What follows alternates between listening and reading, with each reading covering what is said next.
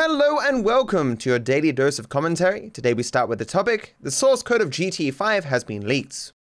So as you guys know, the source code for GTA 5 leaked recently, and while it was pretty much already confirmed through a variety of different ways that there were planned GTA 5 DLCs, the source code showcases that there were actually a total of 8 DLCs planned for GTA 5 from Moors Mutual. The recent source code leak reveals there were plans for 8 single-player DLC. Synth Potato here, GT5's leaked source code confirms Liberty City was once planned to be added as an expansion alongside various other packs similar to Red Redemption 1's DLCs. Agent Trevor, the DLC, became the Doomsday Heist. Prologue DLC, North Yankton's expansion, so we never got that. And Liberty V, Liberty City in GTA 5. But there's also here assassination pack. So I guess maybe just more assassination missions for Franklin. Maybe like, you know how Hitman does the expansions where you can do more with Hitman. Maybe that would have happened with Franklin. Manhunt pack, Norman pack, uh, relationship pack, enterprise pack, and then the other three mentions. So that does kind of suck. Because we will never see this content, we'll never know if the stuff that was brought to online or what they made for online instead of this stuff ended up being better. Like, you got to assume it wasn't that far along, or else they probably would have released it, right? Or at the very least, repurpose this content for online. I mean, like, as the assassination stuff could have ended up being the assassinations that we do in online, right? With Franklin. Who knows? Anything they could have repurposed, they would have repurposed, because that would have been cost effective. So, in other words, while this does suck, maybe it doesn't suck as much as we might think, because we just can't make that comparison between the world we would have had with these DLCs and the world we have now with the online stuff. As a person who doesn't find the online stuff particularly amazing, like it's all right in a lot of cases, but like I, I, do wonder what the GTA 5 stuff would have been. But if it ultimately would have just been what we got for online, but single player instead of multiplayer, probably better it came to online because, you know, having the extra ability to do it multiplayer is just good, I think. Most people prefer to play with their friends than by themselves. Another interesting thing from the source code leak was that people found alternate endings here from Joe. The cut beta endings for GTA 5 found in the source code leaks are way more brutal than the final ones. Michael is dropped onto a police helicopter blade by Franklin. Trevor is frozen by liquid nitrogen and smashed with a 2x4 by Michael. I'm not sure how those would have been set up in the game, but it doesn't surprise me that they had other ideas for potential endings. Maybe even like multiple different options for how the characters could have died. Like that we could have chosen in the moment. But as no files for these have ever been found, they could have just been ideas that people just wrote down in the source code. Yeah, so interesting stuff being leaked. And I know well the guy who, um, my mod who helps me with facts and glitches, he's currently going through it to find anything that might be of interest for another episode of that. You know how I made that video, the stuff that Rockstar took from you, talking about the alternate stuff that was already known about because of code that was left in the earlier versions of GTA 5? Like, I could make another video like that if there is enough stuff new that has been released from this leak source code. With that being said, though, sort of a different scenario where this stuff was stolen information from Rockstar, while the stuff that we got in official releases is stuff that maybe shouldn't have been left in there, but they did officially release it in some capacity. The legality and the ethical nature of these, uh, the, the, differences there, like uh, probably matter in some way. So we need to, like, I don't know if I want to make another video like that, but like, I don't think this really harms Rockstar or, or GTA 5 or GTA 6 if we say like, hey, there were other alternate endings and stuff. Like, I don't think it hurts anyone. It just sucks how we get this information, you know? We'll, see, we'll see what happens. We'll see if anything interesting is found. We'll see if I make a video one day. We'll see.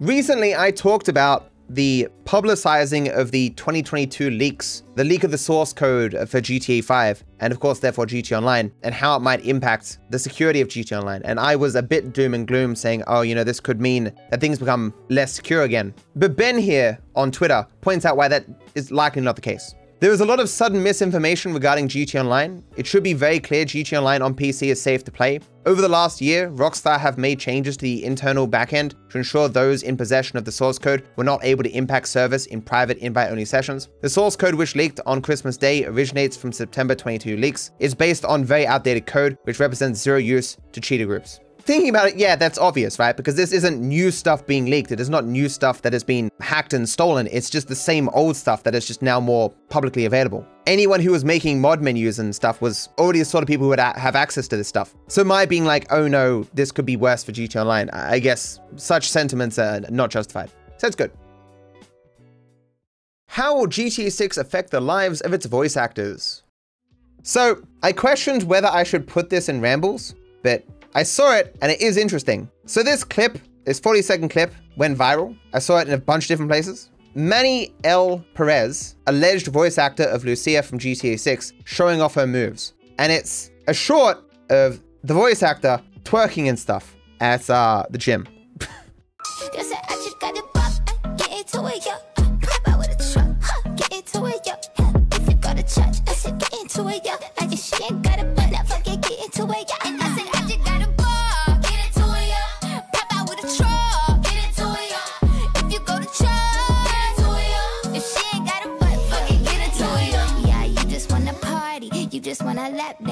Just wanna pop up on these cans like you the Batman. You just wanna ball out in designer with your best friends. You don't wanna talk no more about it in the past tense. Get me out my zone. I'm just talking comfort, shoddy. I ain't give you nothing, you got come for shoddy. I got plenty things you make a run for shoddy. Call him Ed Sheeran, he in love with my body. She very fit. Seeing this makes it even more likely to me that she is the voice actor for Lucia in GTA 6. Cringe? What do you mean cringe? Like, I think that's just really wholesome. Her and a, a bloke just enjoying life, working out and stuff. I wish I worked out to that degree that I was so physically fit that I would be I'd be keen to do do that kind of stuff. Maybe not the exact kind of stuff, but you know what I'm saying, that kind of social media stuff. Seeing this though, and the amount of bookmarks of this particular clip, there's going to be a lot of different forms of interest in the character of Lucia compared to the forms of interest that were in the characters from GTA 5. And I wonder how much that's going to impact the life of this voice actor, or motion capture artist, all that jazz. It'd be very interesting if that because social media is more of a thing now compared to when GTA 5 released, that this could like jumpstart this person's career and they could have more of a mainstream career. I'm not saying they weren't they were unsuccessful before, but obviously they're not like a, a mainstream big time actor. The people who portrayed the characters in GTA 5, sure they they got a bit of a, a bit of a bump from this, right? But none of them went on to massive stardom. And I wonder if GTA 6's success could actually mean more tangible benefits for the careers of the motion capture artists, the voice actor actors in the game. Be interesting to see this time around. The Trevor guy did no, Trevor was already successful. He, he had a few bit parts and stuff, right? But it wasn't like he became like a, a Tom Cruise like kind of guy. Okay, maybe the comparison to Tom Cruise is, is way too high. You know what I'm saying, right? He can go on to star as like the lead in, in some movie or TV show or something, right? But but yeah, you're right, Steven did do the best off of GTA 5. But I think that was less due to GTA 5 and more just because he's a talented actor who got himself some roles, you know? GTA 5 actors also don't know how to use social media. I mean, they do now. What I mean is, when GTA 5 came out back in 2013, social media was massively in its infancy, right? Everyone wasn't on YouTube. Every company wasn't on YouTube. People didn't take YouTube as seriously. People didn't take social media as seriously. I know it may be hard to remember, but social media and the world in general, in regards to social media, has changed massively over the last 10 years. It's just an entirely different environment in which GTA 6 is being released. And it's just going to be interesting to see how that impacts the people who get or who have roles in GTA 6, you know? Do you think she might end up hating GTA like Steven? I mean, fans can be harsh, and especially how they started to sexualize her. I doubt she would be unaware of the sort of attention that she would get being in a game like this. But I don't I don't think Steven Ogg necessarily hates GTA 5 and Trevor. But as we've talked about before, he portrayed a effectively, to simplify it, a psychopath, a crazy person who does crazy stuff in the game, who doesn't have that many like memorable lines for the mainstream, right? It's, it's not a character that you'd necessarily love to portray all the time, you know? But like Steven can't hate his role so much that he's not willing to go to conventions and stuff because he went to conventions and to meet fans and stuff when the game first released and he's uh, even recently now going to conventions to talk about his role and stuff with with Shawn and, and Ned he likely doesn't want to be typecast and I can totally understand a person like having mixed feelings towards such a role like that. But yeah, as I say, it's just gonna be interesting to see how GTA 6 impacts the lives of the, the people who portrayed the characters in GTA 6. We'll see. What questions would I ask of the CEO of Take-Two?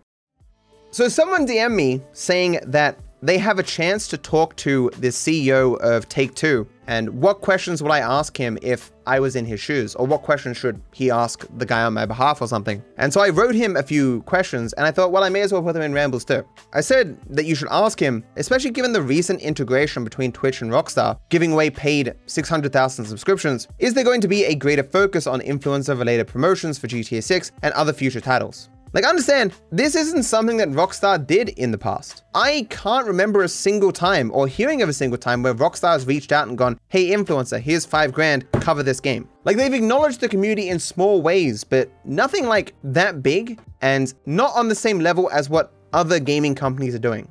I continue. Epic Games has seen great success with their Creator Code program, where those who sign up get a 5% cut of any sales generated through their custom link. Does Rockstar have any plans to implement a similar system? It's just a mutually beneficial system, an affiliate code in, in such a way. Where it's like, hey guys, you should buy shark cards or, or what have you, and, and use my link if you happen to. Obviously, the biggest example is Epic Games and Fortnite how every single Fortnite creator is like, hey, use my creator code if you're buying stuff on the store. There's some good stuff there, da da da. Doesn't require you to make individual specific deals with everyone, but you inspire interest in people advertising your microtransactions. Like if Rockstar follows industry trends, this will be something that they'd eventually implement. I continue. Fortnite, Roblox, Minecraft, etc. seem to be trying to create a sort of metaverse within their games where user-generated game modes can give their games additional appeal and longevity. GTA 5 was somewhat a progenitor of this, and honestly much of current gaming trends. Does GTA 6 plan to go further into this sort of content strategy?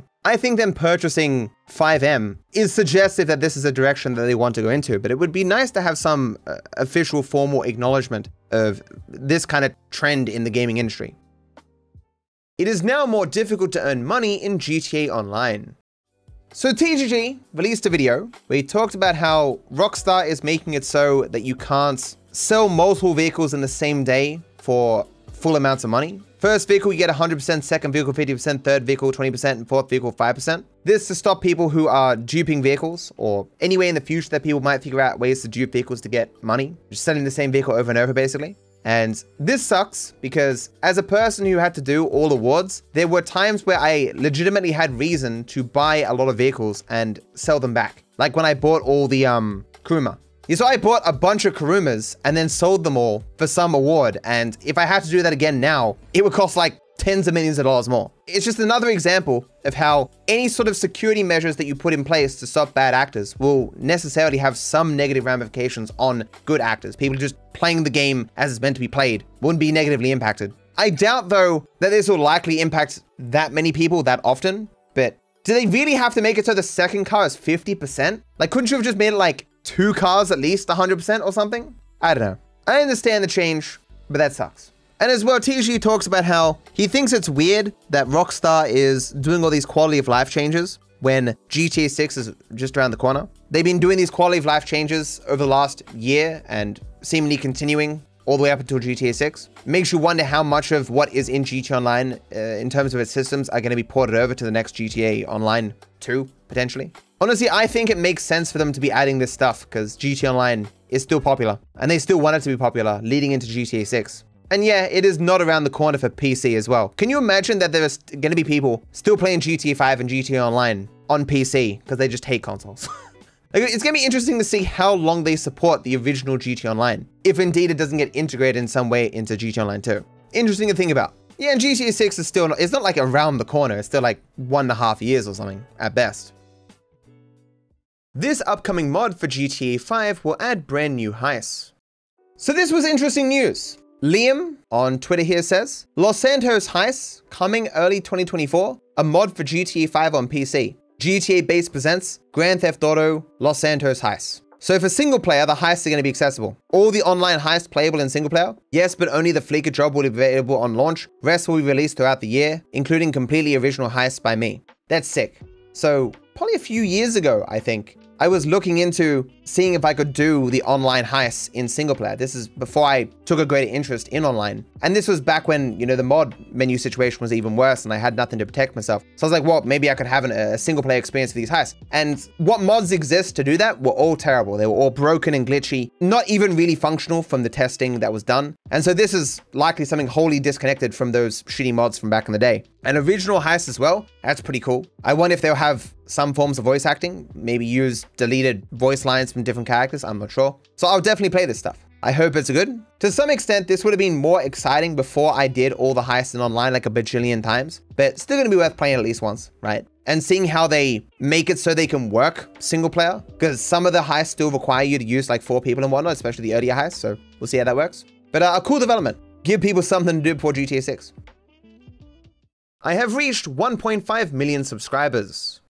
I barely achieved this before the end of 2023, but I have hit 1.5 million subscribers. While subscribers don't matter all that much for how well your channel is going, it is still always a milestone when you hit it and it's like, hey, that's cool. I've got 1.5 million people who uh, thought my stuff was cool enough to click that subscribe button. That's very flattering. It's nice. It's a cool number to see, and, and when people see it, they're like, hey, that guy is, is somebody. He's got 1.5 million subscribers, you know? So thank you everyone for support, and thank you everyone who subscribed. I'll do my best to get to 2 million in 2024. Do you get emotional hitting these milestones? Hitting 1 million mattered, felt emotional, like it's like, I made it. There you go. Hit 1 million. 1.5 is just like a thing. It, it doesn't feel particularly different. I imagine hitting 5 million would probably be the next one that has uh, big significance, you know? I have created a Facebook page. So for those who don't know, I have made a Facebook page. As I say here on Twitter, I've made a Facebook page. I explain why on the page, but I am locked from doing some stuff until I get followers. If you have a few seconds and a Facebook account, I'd appreciate a like slash follow. Merry Christmas again. Hope you're having a good one. And as you can see, like it only got only got seen by 10,000 people on Twitter. It's because most of these platforms suppress any post that has a link to another social media platform. Twitter does it the strongest. So I still put it on Twitter because like, you know, anyone who sees it, that's good. But um, yeah, I, I, ended up getting 2k followers and 1.7k likes. I don't know the difference between likes and followers. Like, why would you need both of those as metrics? I'm not sure. But what's being posted here is when I get my shorts posted to Instagram, they also appear on Facebook, which is good, as you can see here and I'll be streaming or multi-streaming to Facebook as well the second it lets me. Right now, when I go to live stream here, it says my page is too new. Your page cannot go live because it was created recently. Pages need to have an established presence on Facebook for a period of time before having the ability to go live. I can't find where it says how long my page needs to have existed before I can multi-stream there, which sucks because I did actually have another Facebook page that well made because he needed to make a Facebook page so that he could schedule posts on Instagram for me. But we had to delete that page because Facebook wouldn't let me change his email to my email. It was a huge mess. Long story short, if you're watching this, if this comes out on Rambles, if you could follow my Facebook page, I'd greatly appreciate it. A link will be below every one of my videos. I'm having Seek update all my descriptions. And yeah, so hopefully I become a Facebook superstar. Can you stream on Reddit? Reddit got rid of their streaming a while back, which sucks because I would have multi-streamed to it, absolutely. You doing Facebook gaming now? Facebook gaming is not different from its normal live streams, right? Like if I just live stream to Facebook, that counts as Facebook gaming, right? I improvised an amazing Christmas gift.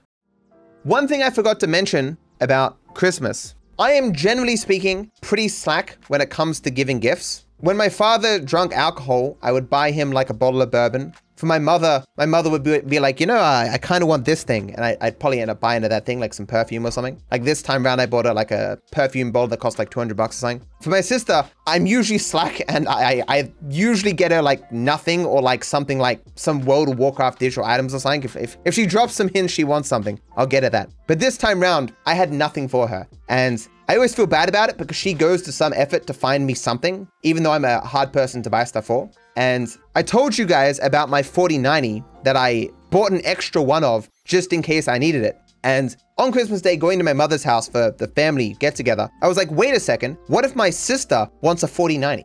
And so I grab it and I grab the um, receipt and I'm like, I arrive and I'm like, hey, here's a 4090. If you don't want it, feel free to return it.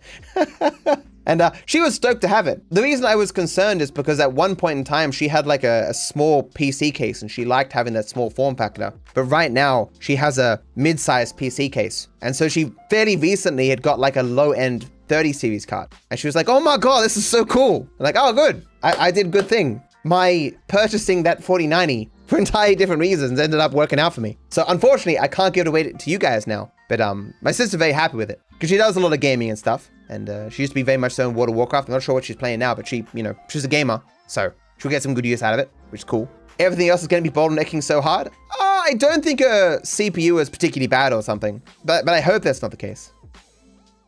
Streaming mobile games is a pain to set up.